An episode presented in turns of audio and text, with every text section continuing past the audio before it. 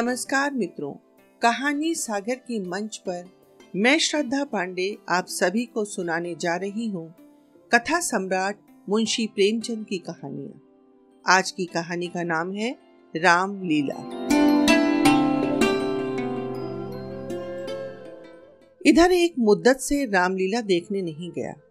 बंदरों के भद्दे चेहरे लगाए, आधी टांगों का पजामा और काले रंग का ऊंचा कुर्ता पहने आदमियों को दौड़ते हु हु करते देखकर अब हंसी नहीं आती, मजा नहीं आता। काशी की लीला जगत विख्यात है, सुना है लोग दूर दूर से देखने आते हैं। मैं भी बड़े शौक से गया, पर मुझे तो वहाँ की लीला और किसी वज्र देहात की लीला में कोई अंतर न दिखाई दिया। हाँ, रामनगर की लीला में कुछ साज सामान अच्छे हैं।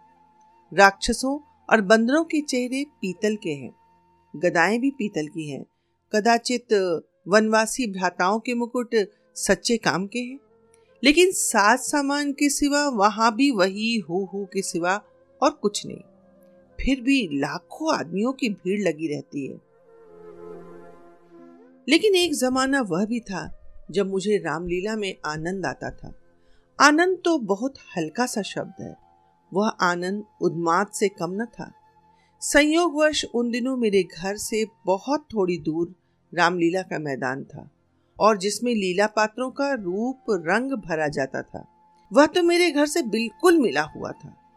दो बजे दिन से पात्रों की सजावट होने लगती। मैं दोपहर ही से वहां जा बैठता और जिस उत्साह से दौड़ दौड़ कर छोटे मोटे काम करता, उस उत्साह से तो आज अपनी पेंशन लेने भी न जाता। एक कोठरी में राजकुमारी का श्रृंगार होता था, उसकी देह में राम रज पीसकर पोती जाती, मुंह पर पाउडर लगाया जाता और उस पाउडर के ऊपर लाल हरे नीले रंग की बुंदकियां लगाई जाती थी। सारा माथा, भौहें, गाल, ठोड़ी बुंदकियों से रच उठती थी। एक ही आदमी इस काम में कुशल था, वही बारी बारी से तीनों पात्रों का श्रृंगार करता था। रंग की प्यालियों में पानी लाना, राम रज पीसना, पंखा झलना मेरा काम था। जब इन तैयारियों के बाद विमान निकलता तो उस पर रामचंद्र जी के पीछे बैठकर मुझे जो उल्लास, जो गर्व, जो रोमांच आता था, वह अब लाट साहब के दरबार में कुर्सी पर बैठकर भी नहीं होता। एक बार जब होम मेंबर साहब ने व्यवस्थापक सभा में मेरे एक प्रस्ताव का अनुमोदन किया था, उस वक्त मुझे कुछ उसी तरह का उल्लास, गर्व और रोमांच हुआ था।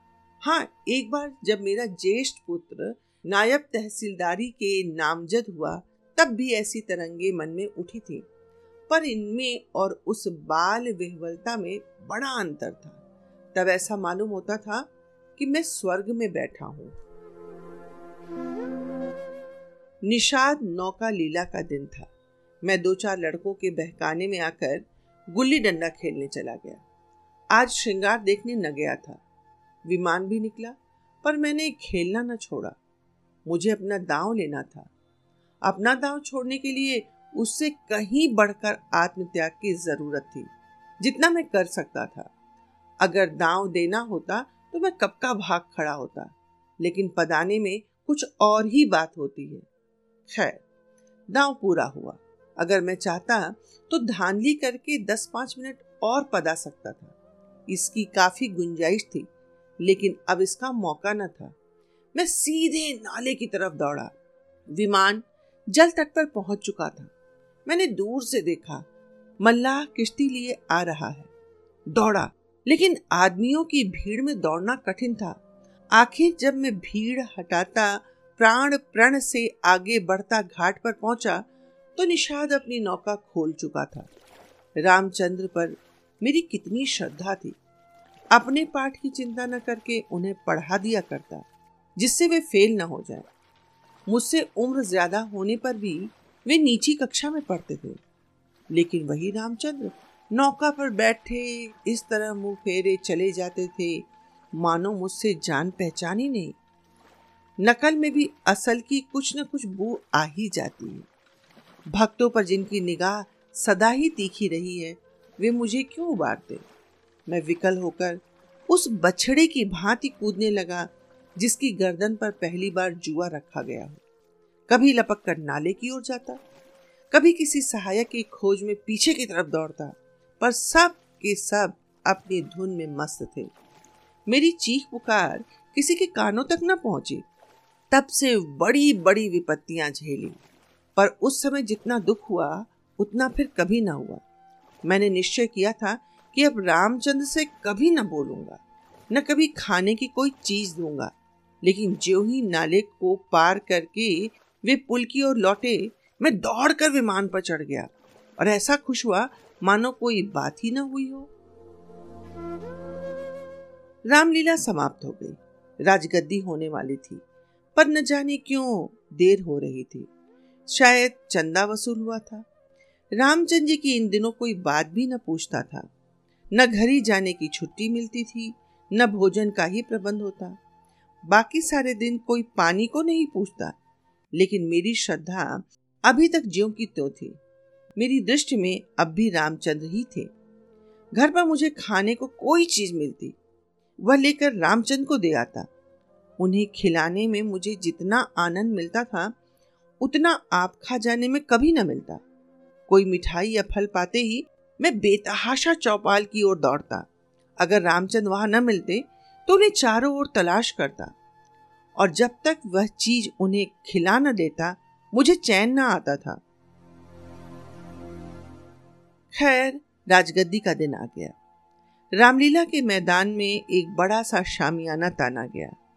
उसकी खूब सजावट की गई। वैश्याओं के भी दला पहुंचे। शाम को रामचंद्र की सवारी निकली और प्रत्येक द्वार पर उनकी आरती उतारी गई। श्रद्धा अनुसार किसी ने रुपए दिए, किसी ने पैसे। मेरे पिता पुलिस के आदमी थे, इसलिए उन्होंने बिना कुछ दिए ही आरती उतारी। उस वक्त मुझे जितनी लज्जा आई उसे बयान नहीं कर सकता। मेरे पास उस वक्त संयोग से एक रुपया था। मेरे मामा जी दशहरे के पहले आए थे और मुझे एक रुपया दे गए थे। उस रुपये को मैंने रख छोड़ा था। दशहरे के दिन भी उसे खर्च न कर सका। मैंने तुरंत वह रुपया निकाल कर आरती की थाली में डाल दिया। पिताजी मेरी ओर कुपित नेत्रों से देख कर रह गए। उन्होंने कुछ कहा तो नहीं, लेकिन ऐसा मुंह बना लिया जिससे प्रकट होता था कि मेरी इस धृष्टता से उनके रौब में बट्टा लग गया। रात के दस बजते बजते यह परिक्रमा पूरी हुई। आरती की थाली रुपयों और पैसों से भरी हुई थी। ठीक तो नहीं कह सकता, मगर अब ऐसा अनुमान होता है कि चार पाँच सौ रुपये से कम न थे। चौधरी साहब इनसे कुछ ज़्यादा ही खर्च कर चुके थे। उन्हें इसकी बड़ी फिक्र हुई कि किसी तरह कम से कम दो सौ रुपये और वसूल हो जाएं, और इसकी सबसे अच्छी तरकीब उन्हें यही मालूम हुई कि वैश्याओं द्वारा महफिल में वसूली हो। जब लोग आकर बैठ जाएं और महफिल का रंग जम जाए तो आबादी जान रसिक जनों की कलाइयाँ पकड़ पकड़ कर ऐसे हाव भाव दिखाएं कि लोग शर्माते शर्माते भी कुछ न कुछ दे ही मरे। आबादी जान और चौधरी साहब में सलाह होने लगी। मैं संयोगवश उन दोनों प्राणियों की बातें सुन रहा था। चौधरी साहब ने समझा होगा कि ये लौंडा क्या मतलब समझेगा, पर यहाँ ईश्वर की दया से अक्ल के पुतले थे। सारी दास्तान समझ में आती जाती थी। चौधरी: सुनो आबादी जान, ये तुम्हारी ज्यादती है। हमारा और तुम्हारा कोई पहला साबिका तो है नहीं। ईश्वर ने चाहा तो यहाँ हमेशा तुम्हारा आना जाना लगा रहेगा।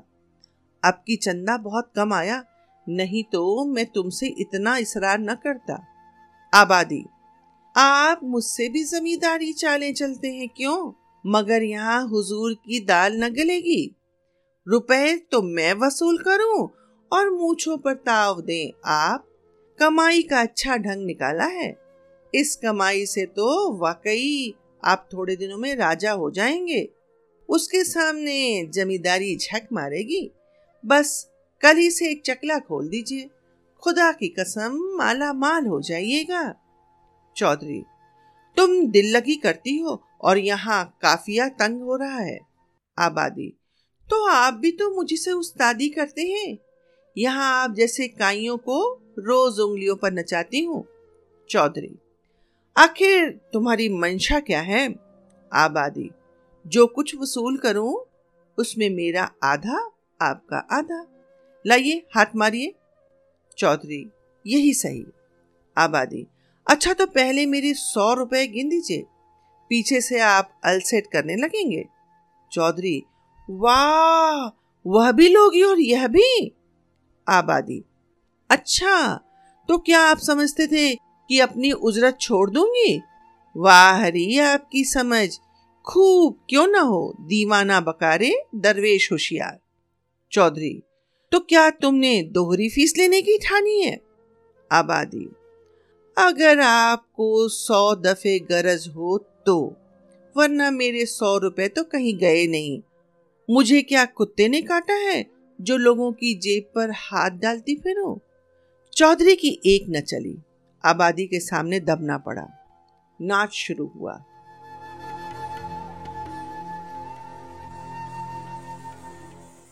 आबादी जान बला की शौक औरत थी, एक तो कमसिन, उस पर हसीन, और उसकी अदाएं तो इस गजब की थी कि मेरी तबीयत भी मस्त हुई जाती थी।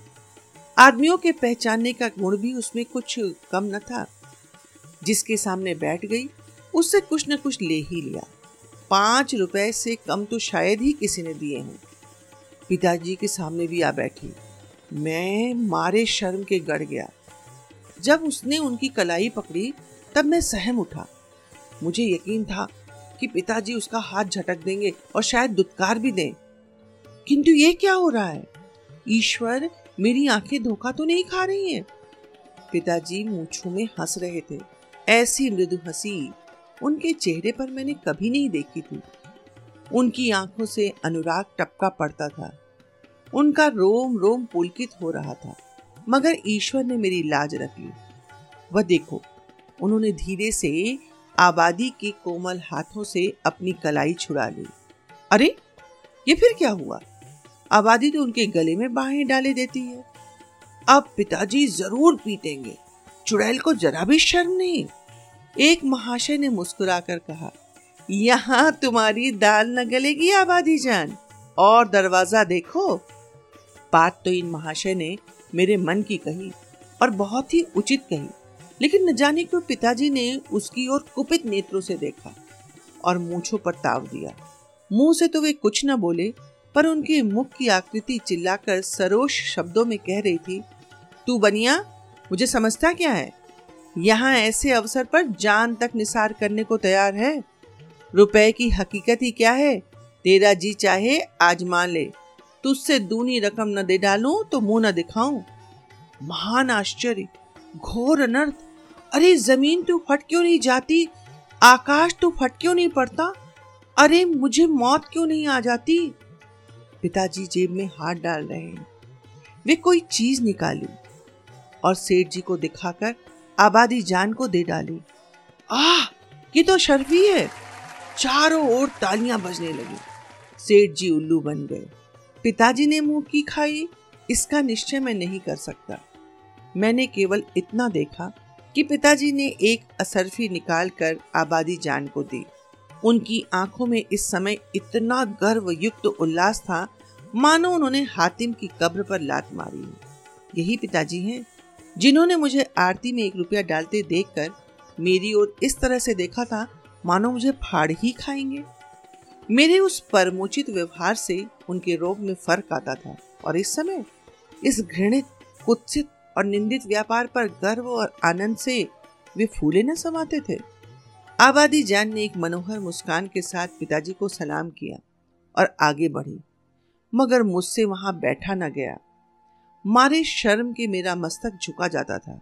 अगर मेरी आंखों देखी बात न होती तो मुझे इस पर कभी एतवार न होता। मैं बाहर जो कुछ देखता सुनता था उसकी रिपोर्ट अम्मा को जरूर करता था, पर इस मामले को मैंने उनसे छिपा रखा। मैं जानता था उन्हें यह बात सुनकर बड़ा दुख होगा। रात भर गाना होता रहा। तबले की धमक मेरे कानों में आ रही थी। जी चाहता था चलकर देखूं, पर साहस न होता था। मैं किसी को मुंह कैसे दिखाऊंगा? कहीं किसी ने पिताजी का जिक्र छेड़ दिया तो तो मैं क्या करूंगा? प्रातःकाल रामचंद्र जी की विदाई होने वाली थी। मैं चारपाई से उठते ही आंखें मलता हुआ चौपाल की ओर भागा। डर रहा था कि कहीं रामचंद्र चले न गए हों। पहुंचा तो देखा तवाइफों की सवारियां जाने को तैयार हैं। बीसों आदमी हसरतनाक मुंह बनाए उन्हें घेरे खड़े हैं। मैंने उनकी तरफ आंख तक न उठाई, सीधा रामचंद्र के पास पहुंचा। लक्ष्मण और सीता बैठे रो रहे थे और रामचंद्र खड़े कांधे पर लुटिया डोर डाले उन्हें समझा रहे थे। मेरे सिवा और कोई न था। मैंने कुंठित स्वर से रामचंद्र से पूछा, क्या तुम्हारी विदाई हो गई? रामचंद्र, हाँ हो गई। हमारी विदाई ही क्या, चौधरी साहब ने कह दिया जाओ चले जाते हैं। क्या रुपया और कपड़े ही नहीं मिले? अभी नहीं मिले, चौधरी साहब कहते हैं इस वक्त बचत में रुपए नहीं है, फिर आकर ले जाना। कुछ नहीं मिला, एक पैसा भी नहीं। कहते कुछ बचत नहीं हुई। मैंने सोचा था कुछ रुपए मिल जाएंगे तो पढ़ने की किताबें ले लूंगा, सो कुछ न मिला। राह खर्च भी नहीं दिया। कहते हैं कौन दूर है, पैदल चले जाओ। मुझे ऐसा क्रोध आया कि चलकर चौधरी को खूब आड़े हाथे लूं। वैश्याओं के लिए रुपए, सवारियां, सब कुछ, पर बेचारे रामचंद्र और उनके साथियों के लिए कुछ भी नहीं। जिन लोगों ने रात को आबादी जान पर दस दस बीस बीस रुपए न्योछावर किए थे, उनके पास क्या इनके लिए दो दो चार चार आने पैसे भी नहीं। पिताजी ने भी तो आबादी जान को एक अशर्फी दी थी, देखो इनके नाम पर क्या देते हैं। मैं दौड़ा हुआ पिताजी के पास गया। वे कहीं तफ्तीश पर जाने को तैयार खड़े थे। मुझे देखकर बोले, कहाँ घूम रहे हो? पढ़ने के वक्त तुम्हें घूमने की सुस्ती है। मैंने कहा, गया था चौपाल, रामचंद्र विदा हो रहे हैं, उन्हें चौधरी साहब ने कुछ नहीं दिया, तो तुम्हें इसकी क्या फिक्र पड़ी है? वे जाएंगे कैसे, पास राह खर्च भी नहीं है। क्या कुछ खर्च भी नहीं दिया? यह चौधरी साहब की बेइंसाफी है। अगर आप दो रुपया दे दें तो मैं उन्हें दे आऊं, इतने में शायद वे घर पहुंच जाएं। पिताजी ने तीव्र दृष्टि से देखकर कहा, जाओ अपनी किताबें निकालो, मेरे पास रुपए नहीं है। यह कहकर वे घोड़े पर सवार हो गए। उसी दिन से पिताजी पर मेरी श्रद्धा उठ गई। मैंने फिर कभी उनकी डांट डपट की परवाह नहीं की। मेरा दिल कहता, आपको मुझे उपदेश देने का कोई अधिकार नहीं। मुझे उनकी सूरत से चिढ़ हो गई थी। वे जो कहते मैं ठीक उसका उल्टा करता।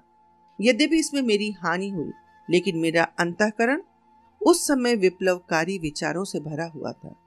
मेरे पास दो आने पैसे पड़े हुए थे। मैंने पैसे उठा लिए और जाकर शर्माते शर्माते रामचंद्र जी को दे दिए। उन पैसों को देखकर रामचंद्र जी को जितना हर्ष हुआ वह मेरे लिए आशातीत था। टूट पड़े मानो प्यासे को पानी मिल गया हो। यही दो आने पैसे पाकर तीनों मूर्तियां विदा हुई।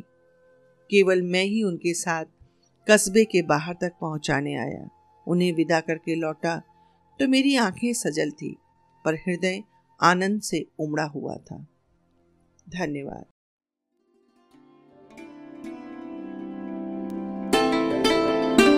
यदि आपको मेरी कहानी पसंद आई हो तो इसे सब्सक्राइब कर लीजिए और बेल आइकन भी दबा लीजिए। और हाँ, अपने मित्रों के साथ साझा भी जरूर कीजिएगा। बहुत जल्द मिलेंगे प्रेमचंद की एक नई कहानी के साथ। तब तक राम राम, दुआ सलाम।